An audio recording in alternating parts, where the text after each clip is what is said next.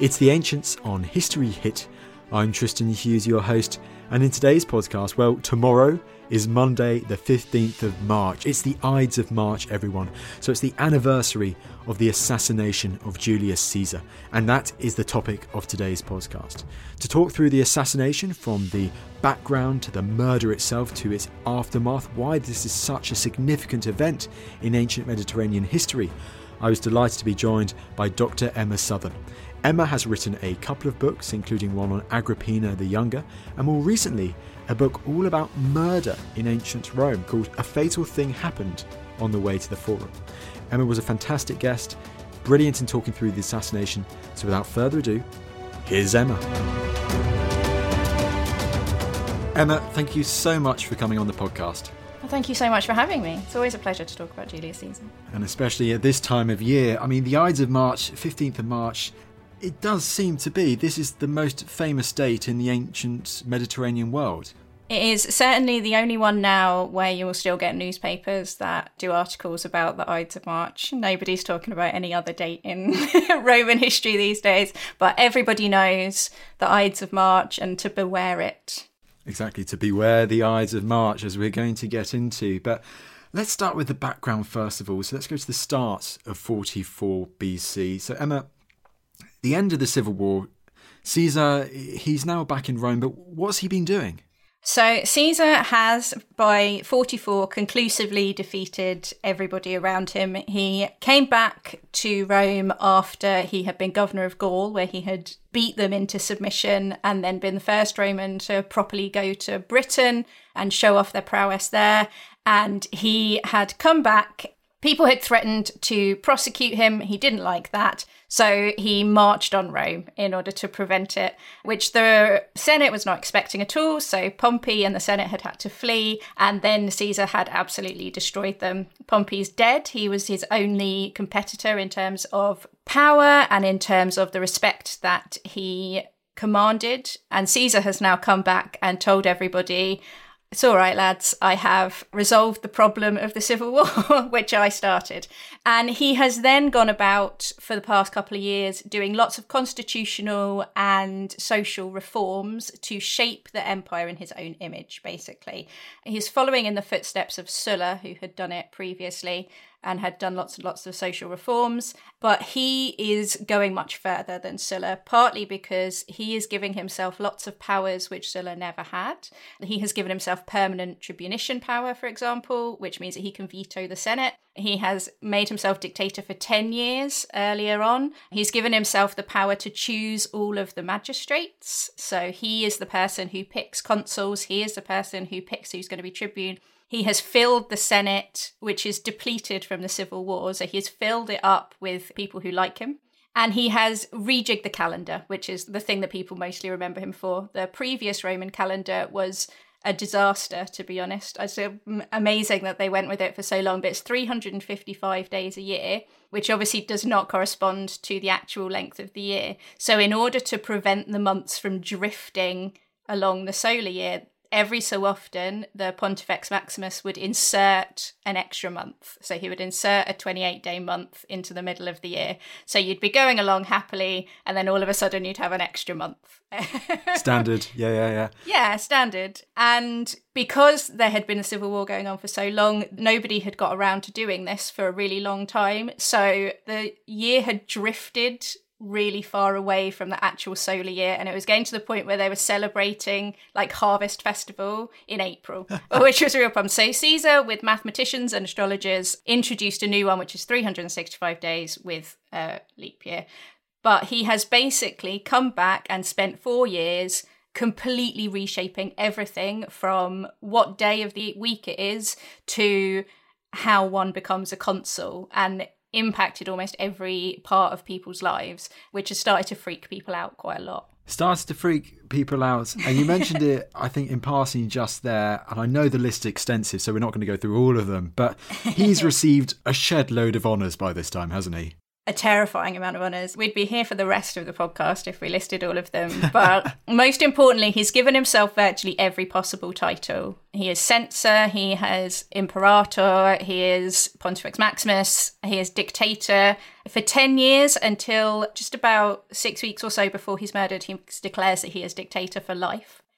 He has got a shiny golden chair, which he's allowed to sit in. He's got a statue of his, which is carried amongst the gods. So when they parade the statues of the gods at the beginning of games and things, there's a statue of Caesar in there. He's got a statue of himself amongst the ancient kings.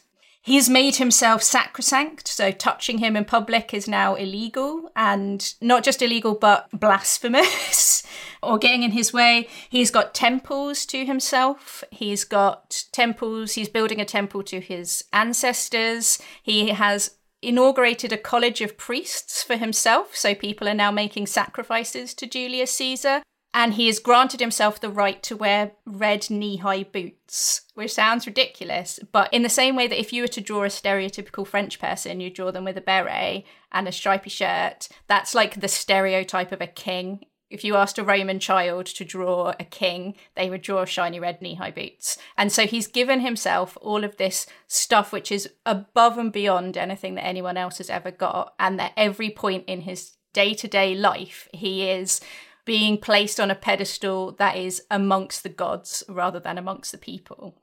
Crikey. So he's very powerful at this time, basically, which is really interesting. All that detail, if we're talking about the early months of 44 BC coming up to the Ides of March, our main sources for this information, Emma, we've got five main sources, do we? We do, which is quite a lot for a Roman thing. The earliest one is from the reign of Augustus, so it's only about 30 odd years later, and is by far the most flattering to Caesar because Nicolaus of Damascus he is trying to get back into Augustus's good books when he writes it. But they're all fairly consistent. Details change, but they're fairly consistent. We've got Nicolaus, then we have Suetonius, who is writing under the Emperor Hadrian, so he's about 100 odd years later. Then we have Appian, who's about the same time, he's writing a thing of the civil wars, and Plutarch Plutarch, who is a little bit later, about 200 ish, who writes biographies. So he writes what called parallel lives, and he sees Caesar as being a parallel to Alexander the Great. And then we have Cassius Dio, who is the least detailed and is writing in 220, 230 odd, so 250 years later, and is very clearly drawing off of the previous ones. And you can see as you go through, because they're so detailed, and they all see this as an incredibly significant event where they take from one another, but they're mostly from about 150 to 200 years later. So we have these sources, incredible sources, interesting sources, shall we say.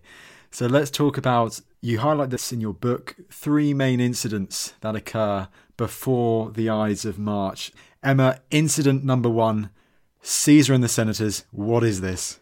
This is the one that is generally considered by the sources, all of whom are senatorial sources. So they are very much on the side of the senators here, as being like the incident that really sparks everything, which is that Caesar is sitting in his shiny chair in the forum that he is building. So he's building a forum and a temple, and he is overseeing it like someone from Grand Designs. He's a proper project manager. And he's sitting in his chair making notes on whatever design things he's doing. And the senators have had a meeting without him and they come over dressed in their best togas, which is a difficult garment to wear. So they've really dressed up for it. And they've voted him a load of honours that they want to grant him.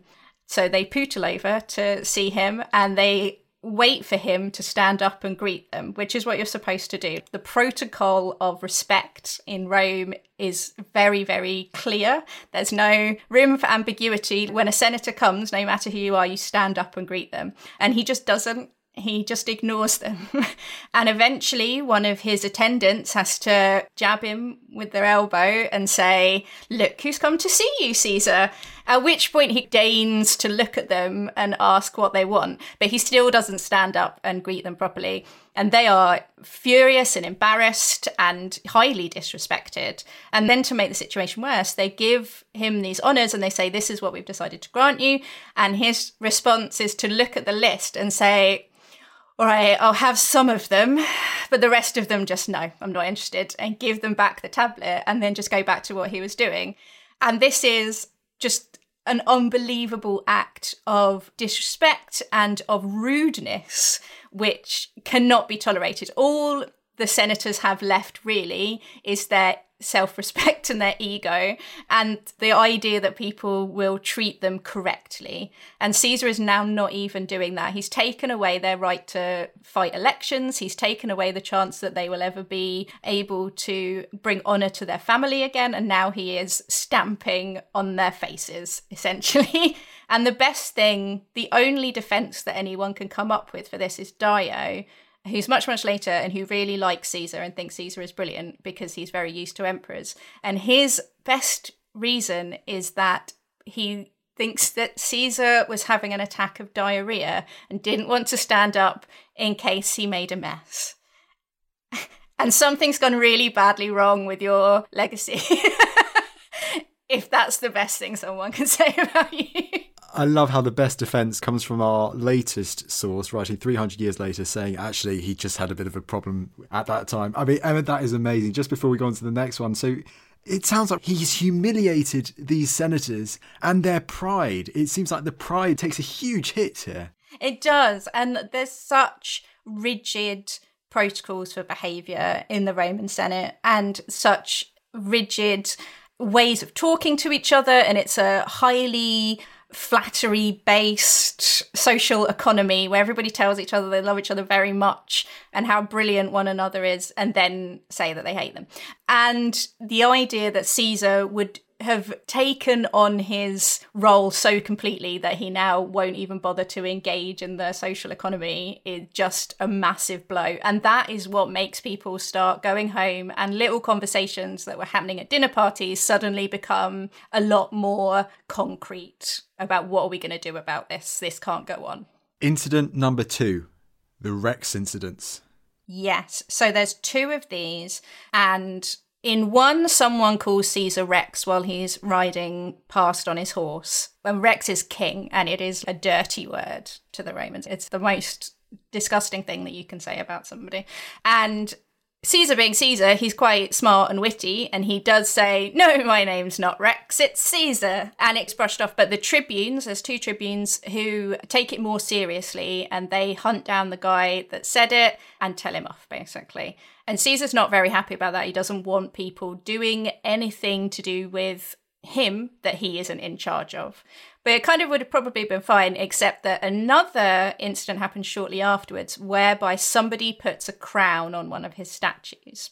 And again, Caesar brushes it off, but the tribunes hunt down the person who did it and imprison them.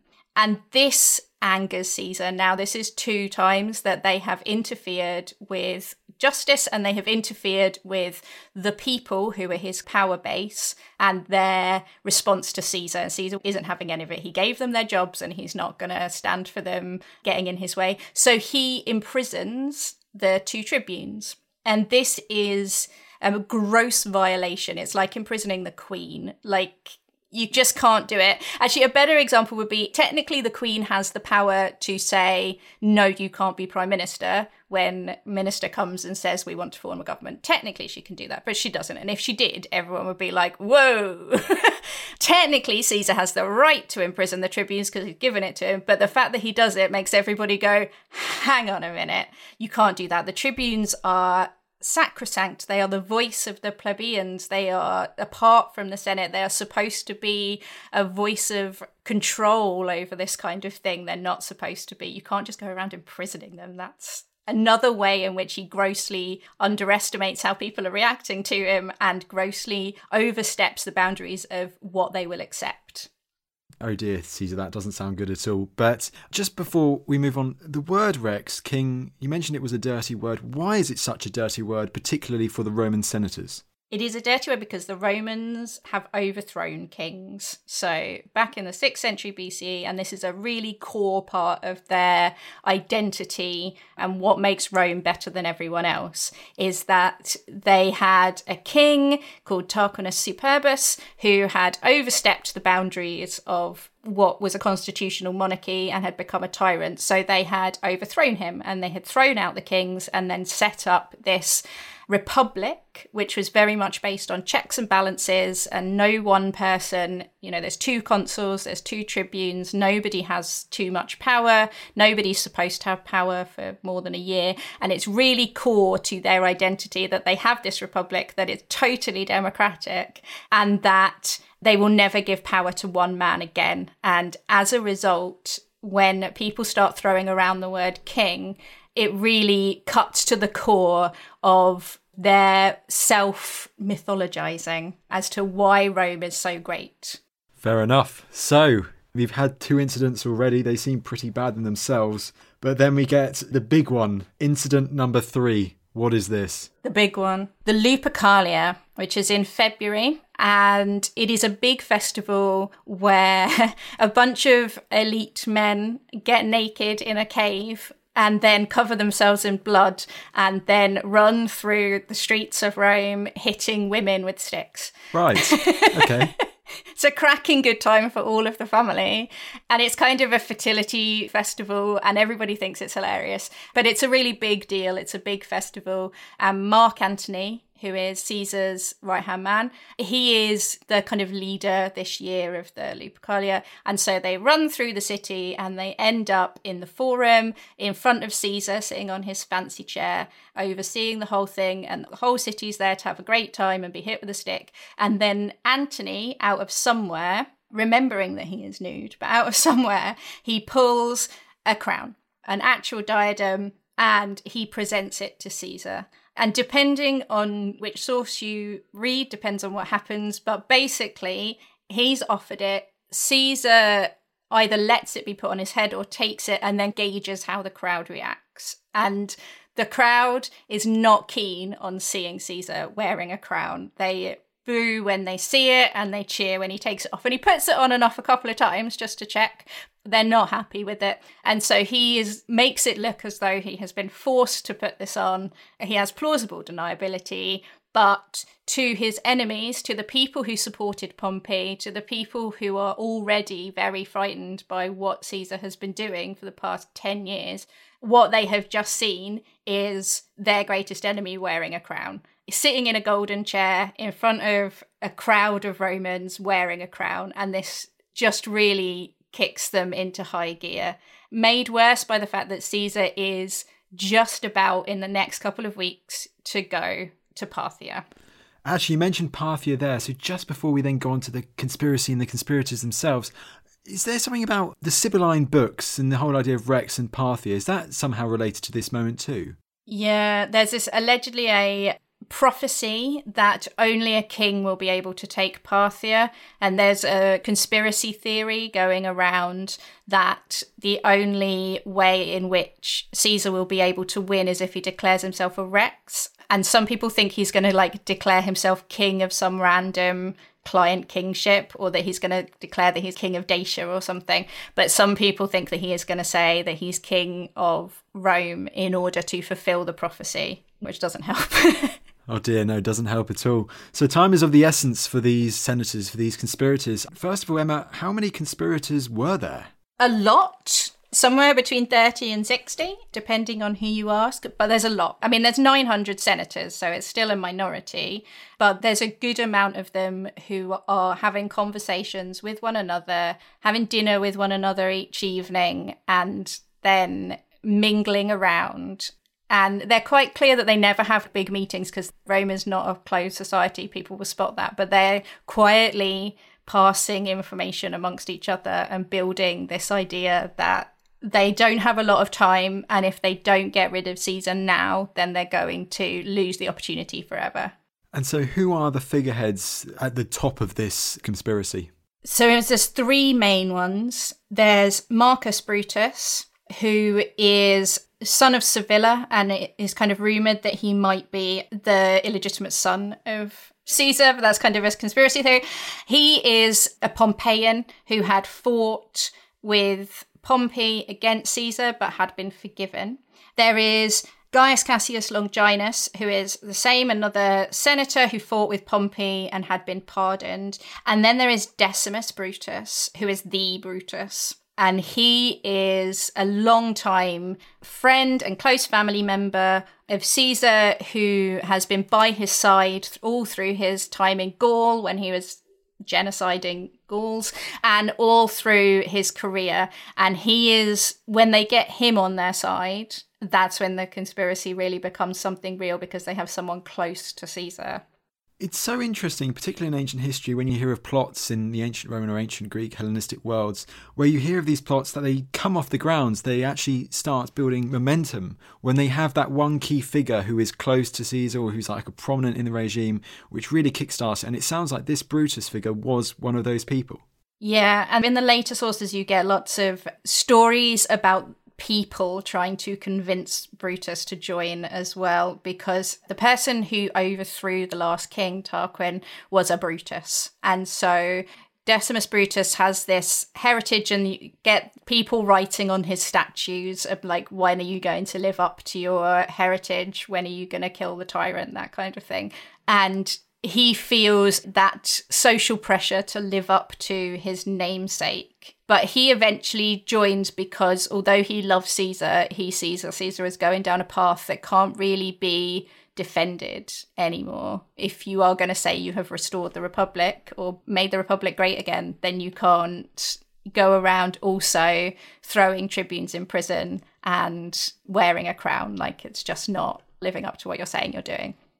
Yeah, some interesting crosses there, isn't there? Make the Republic great again, but also wearing the diadem. So, going on to the plot, the conspiracy, you talked about them meeting in small groups, very revolutionary as the date is nearing.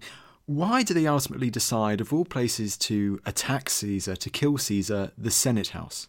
They choose the Senate House or during a senatorial meeting, one, because they hope that senators will join in with them that once they see what's happening, other senators might join in.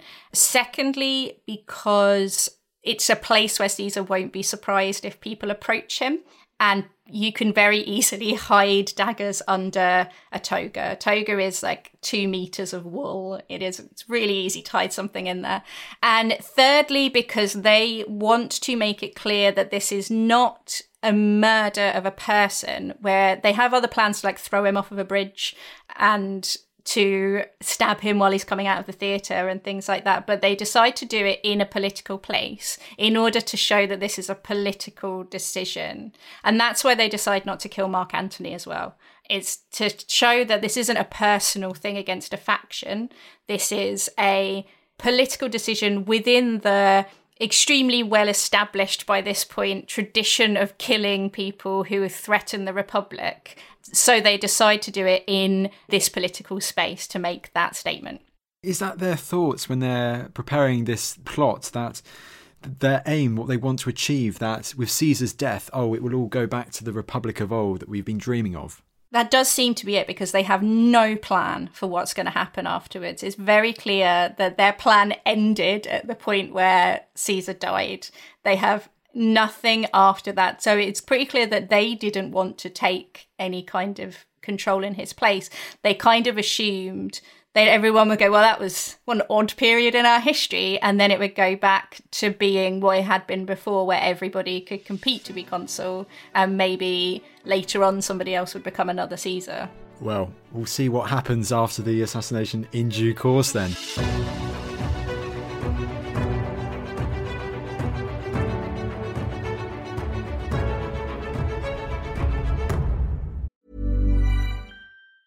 If you thought the only way to get a more defined jawline with natural looking results was through surgery, think again. Juvederm Volux XC is a non surgical injectable gel filler that improves moderate to severe loss of jawline definition and can help you achieve natural looking results with little downtime. Even better, this improved definition lasts up to one year with optimal treatment. No maintenance required. Improve jawline definition for a smooth, sculpted look with Juvederm Volux XC. For important safety information and to find a licensed specialist, visit juvederm.com. That's J U V E D E R M.com. Not for people with severe allergic reactions, allergies to lidocaine, or the proteins used in Juvederm. Common side effects include injection site redness, swelling, pain, tenderness, firmness, lumps, bumps, bruising, discoloration, or itching. There's a risk of unintentional injection into a blood vessel, which can cause vision abnormalities, blindness, stroke, temporary scabs, or scarring. Talk to a licensed specialist to find out if it's right for you. When you need mealtime inspiration, it's worth shopping Kroger, where you'll find over 30,000 mouthwatering choices that excite your inner foodie. And no matter what tasty choice you make, you'll enjoy our everyday low prices, plus extra ways to save, like digital coupons worth over $600 each week. You can also save up to $1 off per gallon at the pump with fuel points. More savings and more inspiring flavors make shopping Kroger worth it every time. Kroger, fresh for everyone. Fuel restrictions apply. Join us this month on Gone Medieval from History Hit. I'm Matt Lewis. And I'm Eleanor Janega. This April, dive into our special mini-series. With the help of leading experts, we're tracing the foundations of England by exploring the country's most powerful Anglo Saxon kingdoms. We'll be looking at Northumbria, Mercia, and Wessex, as well as the rulers and their councils who helped shape a nation. Make sure to get every episode by listening and following Gone Medieval from History Hit, wherever you get your podcasts.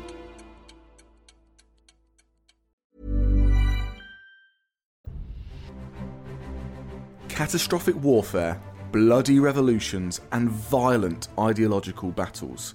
I'm James Rogers, and over on the World Wars, we're on the front line of military history. We've got the landmark moments. Understandably, when we see it from hindsight, the great revelation in Potsdam was really Stalin saying, Yeah, tell me something I don't know. The unexpected events. And it was at that moment that he just handed her all these documents that he'd discovered sewn into the cushion of the armchair. And the never ending conflicts. So, arguably, every state that has tested nuclear weapons has created some sort of effect to local communities. Subscribe to the World Wars from History Hit wherever you get your podcasts. Let's put the world back into the world wars.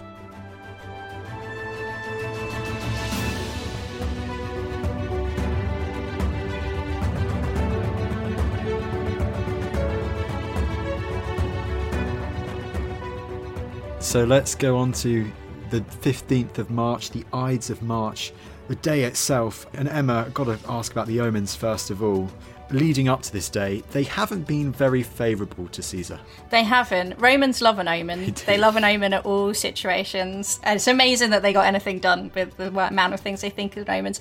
The omens that are listed are completely different in every source, which I quite enjoy. There's no overlap whatsoever, which suggests they're just completely made up. Suetonius is the earliest one to have kind of proper omens. He loves an omen. He has one where some tombs were dug up in Capua, and a guy called Capys, who's the ancient founder of the town of Capua, his tomb is discovered and it has a bronze tablet in it, which basically says something like, When this tomb is moved, a son of Ilium will die and Italy will suffer, which is a bit much. His second one is even more on the nose, and it has a bird called the kingbird flying into the theatre of Pompey, chased by other birds while carrying a laurel leaf in his beak, and then the other birds kill him on the statue of Pompey, which is like, okay, sure. The one that comes up most often is that they have lots of dreams. Him and Calpurnia have dreams. She dreams either that she's holding Caesar, or they both dream that their house is falling down, or that the facade of their house is falling down in some way. Calpurnia is Caesar's wife. Yes, and she's very upset by the dreams and kind of tries to beg him not to go, but she's a woman, so he's just like, ugh, girls. There is in Suetonius and in Plutarch as well, we have the classic soothsayer who warns him not to go from Shakespeare. Neither of them are as good at writing good lines as Shakespeare, so instead of Beware the Ides of March, Spurinna says, there is a danger coming which will happen no later than the Ides of March. Just flows off the tongue, that one. Yeah, really, really trips right off. and Plutarch also has Caesar doing a sacrifice where he cuts open an animal to investigate its entrails, and the animal has no heart, which is definitely a bad sign. Plutarch, being Plutarch, bless him, he has a need to explain everything, so he does tell his reader that that's not normal. Just in case you thought the animals were hopping around with no heart. and there are various sacrifices where the omens are unfavorable and which tells Caesar very much not to go anywhere near the Senate this week. Emma, I find it absolutely astonishing. As you mentioned, the Romans, they do love a good omen, and they do love omens, particularly preceding an infamous moment in their history. I'm thinking Boudica and Colchester, and so many others. But it is just astonishing. We're not even talking about the Ides of March itself yet, but the quantity of omens that we hear about, apparently, that occur in the days just before the 15th of March. Yeah, so the bird is apparently the day before, and Plutarch also has lights in the heavens. So during the night, there's lights and there's rumbling and crashing noises heard. And the night before, Caesar's windows and doors will suddenly fly open and wake him up. And to read them, it sounds like the entire city is being bombarded with birds dropping out of the sky and loud noises and flashing lights, like an absolute cacophony of omens occurring to which everyone goes, and then Caesar just keeps going and ignores them all. Well, he ignores them all, so we get to the day itself and talk me through the journey, the walk from Caesar's house to the Senate house. So he has called the senatorial meeting because he's about to leave. So they can't start until he gets there. And he has done several sacrifices. Romans sacrifice constantly to check that everything is going to be okay. And all of them have come up badly. Plus, his wife had the dream, plus the doors flying open. So he decides that he's not going to go and they send Decimus Brutus to persuade him. So he talks Caesar into going, and basically, what he says depends on how much the source likes Caesar. But basically, he says, Come on, we can't do this without you. Everyone's waiting for you. You can't just keep a thousand people waiting.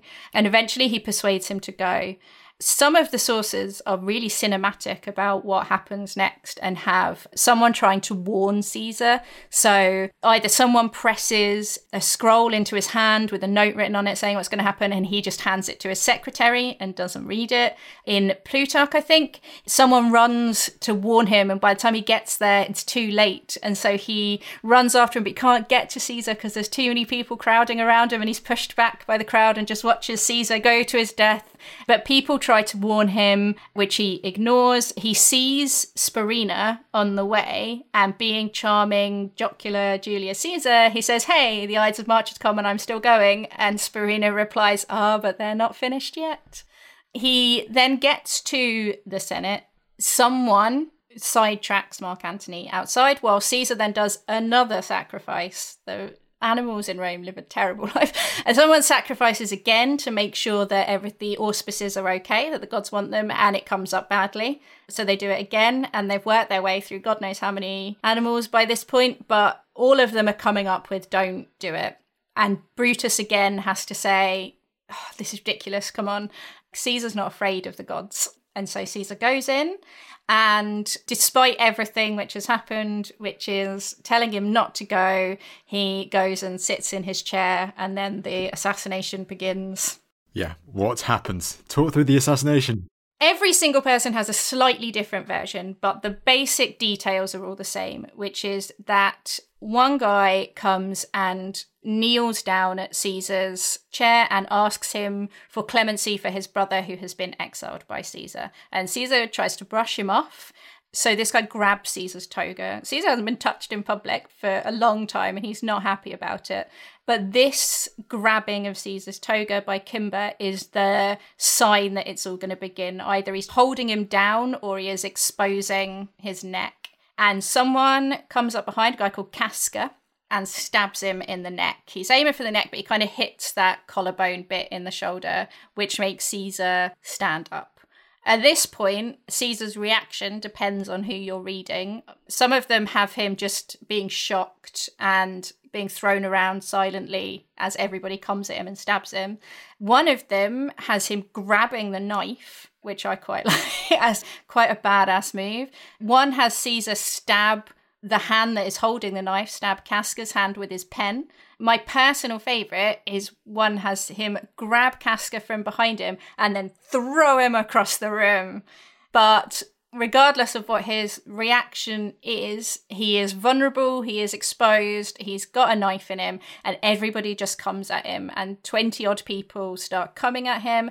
They all describe it as Caesar being buffeted about from one knife to the next, and people trying so hard to hit Caesar that they're hitting one another. And a lot of them come away with injuries to themselves because they're being hit by knives which are coming into the fray. Like it's a real mob that attacks him.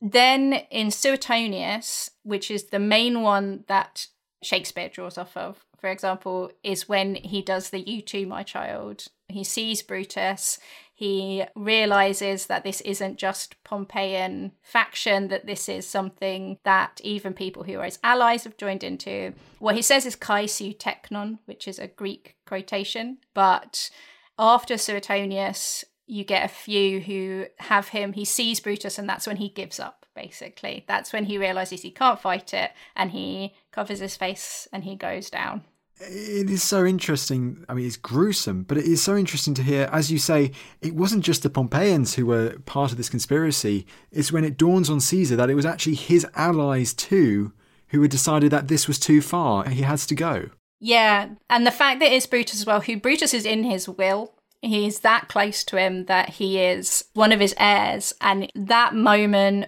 when he sees that it's his closest allies and that that whole day brutus had been like come on come on come on. He hadn't just been doing normal politics but he had been pushing him towards this that he just gives up it's probably the only time in his life that caesar ever gave up at anything he was a fighter from the beginning Absolutely. Brutus has been orchestrating the whole thing. You said getting him to the Senate House. That was his main mission, and he accomplished it. Exactly. That assassination is a remarkable story. I know you've done a lot of work on murders in the Roman Forum because, with senators in particular, we have seen other gruesome murders of senators on other senators before this. Yes, it had become, for the 50 years before that, 60, 70 years, become a bit of a hobby for senators to kill one another and to kill magistrates in the forum or while there is an election going on. One of the earliest is Tiberius Gracchus, who is a tribune who tries to lead some land reforms. Land reforms are a constant thorn in the side, which ends with Tiberius being beaten to death by senators who rip apart their own benches in order to beat him to death in the middle of an election. and then Gaius Gracchus, who's Tiberius's brother, is also killed and beheaded after he tries some more clear cut attack on the Republic, but he is beheaded and killed. There's a guy called Saturninus who is killed after he has somebody else. He has one of his opponents beaten to death during an election, and he is then killed and stabbed. Catiline, who was killed by Cicero. Cicero will claim until his dying day that that was legitimate, but there was no trial. and he had him killed behind the scenes with nobody looking. There's Clodius Pulcher, who's one of my favourite Romans, who is killed in a street brawl between two paramilitary factions on the street. And that's just the big ones. That there's a lot of violence which is happening. And every time this happens, the person who does the killing says that they're defending the Republic. And they say, this person wanted too much power, this person wanted to be a king, this person, they were trying to raise up the people to be a tyrant. And so we were defending the Republic, so we killed them. And that is a legitimate defense for all of Roman history, really, but it had become a legitimate defense for private action. You mentioned one name there, which I'd just like to talk about quickly now, which is Cicero, because we haven't talked about Cicero really at all in the Ides of March or beforehand. Do we have any idea what Cicero's viewpoint on this was? After the fact, Cicero suddenly takes a really strong opinion. beforehand, he is less keen on taking a stance. He's a bit of a coward. But after the fact, he takes a very strong stance and he is very, very pro the assassination, so pro the conspirators. He believes that they were killing a tyrant and that it was a legitimate action in order to cut off the head of a threat. He doesn't believe that they are murderers and he doesn't like Augustus at all. and so after the fact, he never writes about where he was or what he was doing, or he never publishes those writings on the day. He never says anything about that, which is a big gap because he writes about everything. So it's a conspicuous gap. But afterwards, he's very much on the side of Brutus and Cassius and other Brutus, and very much in the camp that they were taking a political action that was legitimate. All right, then. So Caesar has bled out. His body is on the ground of the Senate floor. You've got these senators around him with their blades out, blood dripping from the blades. Must be a horrible scene. But what is the immediate aftermath of Caesar's death? What do the conspirators do next? Everybody instantly flees back to their houses, and Caesar's body is left there until three enslaved men come and get it and take it home. Everybody just runs, and then everyone sits and waits to see what's going to happen next. They are waiting to see whether Mark Antony will raise any kind of army against them or whether he will try to bring the troops in. They're waiting, whereas Mark Antony is just trying to decide what he's going to do. There's a lot of nipping backwards and forwards between each other's houses, but there's a stalemate until the next day when they have a meeting about it and they discuss what they're going to do in terms of Caesar's funeral which is are they going to honour him as a fallen consul and tribune and Pontifex Maximus and give him the funeral that he would have got if he had dropped dead of a heart attack as a politician, or are they going to throw his body in the Tiber and say he was a tyrant? And there's a fairly 50 50 split between the two. And eventually they kind of agree that they will give him the funeral that he deserves because enough people want it, but they're not going to make too much of a big deal out of it. And nobody wants there to be another civil war. There's been so many. They've all lost so many of their friends and family that nobody wants it. And it looks like they're going to come to an accord where maybe the conspirators will be right and they will get what they want. And they have the big state funeral. Antony causes a bit of a scene by showing the toga. He then forces Cassius and Brutus and a couple of the other conspirators to leave. But he's not going to raise an army against them. He's not going to try to enact revenge. And the kind of accord that they come to is that Cassius and Brutus and the higher level conspirators, their career is over. They're self exiled from Rome. No one's going to try them, but also no one's going to let them be consul again. But maybe things will get back to normal. But what they don't account for is Octavian, who has been posthumously adopted by Caesar in his will. He's his great nephew. He's 19 years old he's a frail, fragile little boy who has no experience really with anything. And he comes back to Rome. And initially, everybody is a bit like, all right, there's a teenager here. Like, a 19 year old turns up, a bunch of 50 year olds are not threatened by that situation, which was very wrong of them because he is incredibly dangerous. And he says, I'm Gaius Julius Caesar now. He's my father. I take his name, and I want revenge for my father's death. He raises a personal army. He gets into quite a lot of arguments with Mark Antony about this because Mark Antony's like, what the hell are you doing? he forces the Senate at the point of a sword to make him a consul at 20, which is very illegal. He's outside the city with his army. He sends some guys in to say, we need you to make Octavian, who's now Julius Caesar, consul. And they say, mm, no, you're not allowed to be consul until you're 40 for a start. We've basically no idea who this lad is. No. At which point, one of his henchmen pulls out a sword and says, either you do or this does. And oh, God, okay, sorry, yeah. And then that overturns everything. That accord is gone. Antony has to decide whether he's going to ally with Octavian or whether he's going to ally with the conspirators who killed his best friend. But Octavian just comes in, looks at the table, which is very carefully being put back together in the hope that they can maybe have a normal life again, and just kicks it over. I find that really, really interesting how we have this fragile peace, as it were, in the aftermath of Caesar's death between Mark Antony and the conspirators. And then this teenager comes in who people think, oh, he's just a fragile little teenager. In fact, he's a bulldozer. He smashes right through it and he absolutely destroys it. He does. And he just does a lot of stuff that, much like his adoptive father, he does stuff that nobody would expect you to do because it just isn't done. He raises a personal army. What's that about? And he basically raises them from Caesar's old troops, that he will pay them with Caesar's money and they're going to get revenge on their old commander's death. And everyone's like, hang on a minute, what? Um, and then he marches into the Senate and demands that they give him consular power. And that's never happened before, and they don't know how to deal with it. And he just absolutely smashes the peace that they have developed because the peace is developed based on acceptable normal behavior. Nobody else wants to do anything that's going to make the people or the rest of the Senate hate them or get their mum to tell them off. Whereas he doesn't care. He doesn't care what people think of him in that time, except that he's going to get revenge. And he takes after his adopted father very much in that way. I mean, if Caesar's assassination, it seems to spark this arrival of Octavian onto the scene in its aftermath. I mean, Emma, if it's not the end of the Republic with Caesar's death, but what is the significance of it?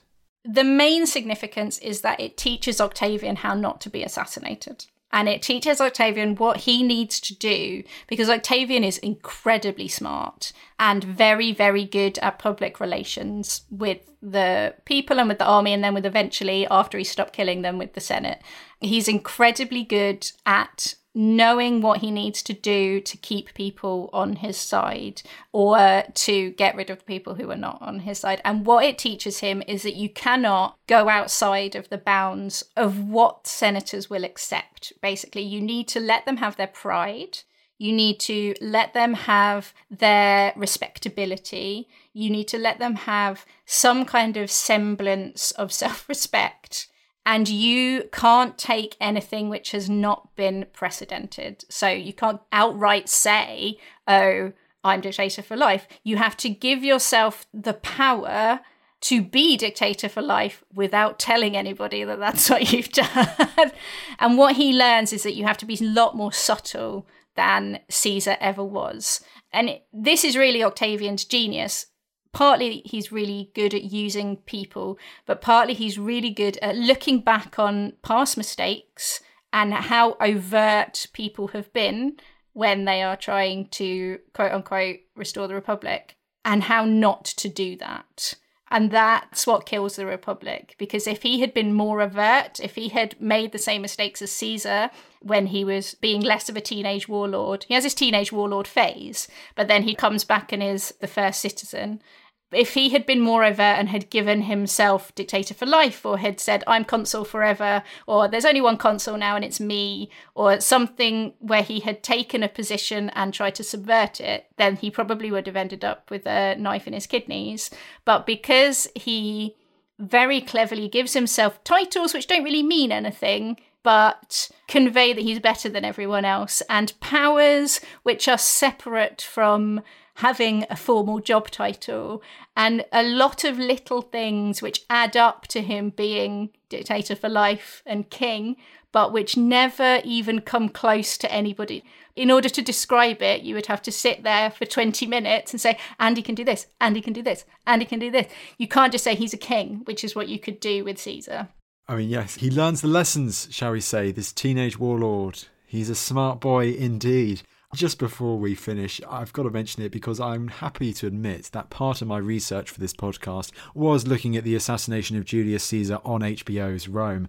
And it's so cool seeing how in the TV industry, they mixed it all together, like the grabbing of the dagger with his hand from Plutarch, the taking away of the toga, the asking about his brother coming back from exile. It is so interesting how you can sometimes gel the stories together to put it onto the big screen.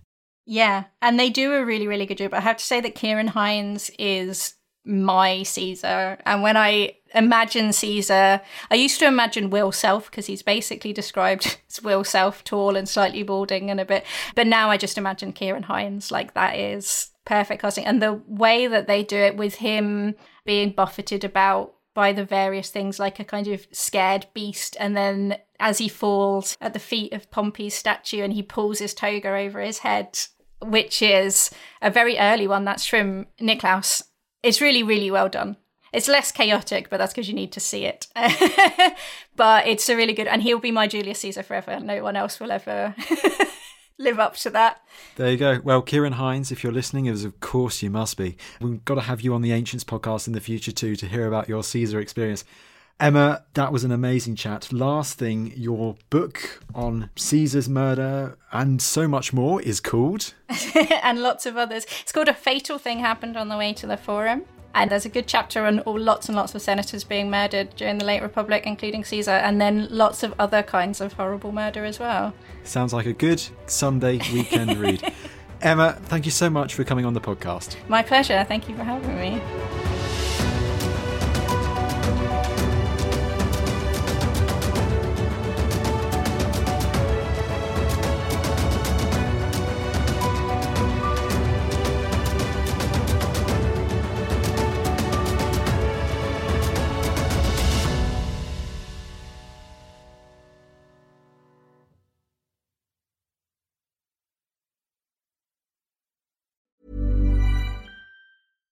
Deserves the best, and there's no better place to shop for Mother's Day than Whole Foods Market. They're your destination for unbeatable savings, from premium gifts to show-stopping flowers and irresistible desserts. Start by saving 33% with Prime on all body care and candles. Then get a 15-stem bunch of tulips for just $9.99 each with Prime. Round out Mom's menu with festive rosé, irresistible berry chantilly cake, and more special treats. Come celebrate Mother's Day at Whole Foods Market.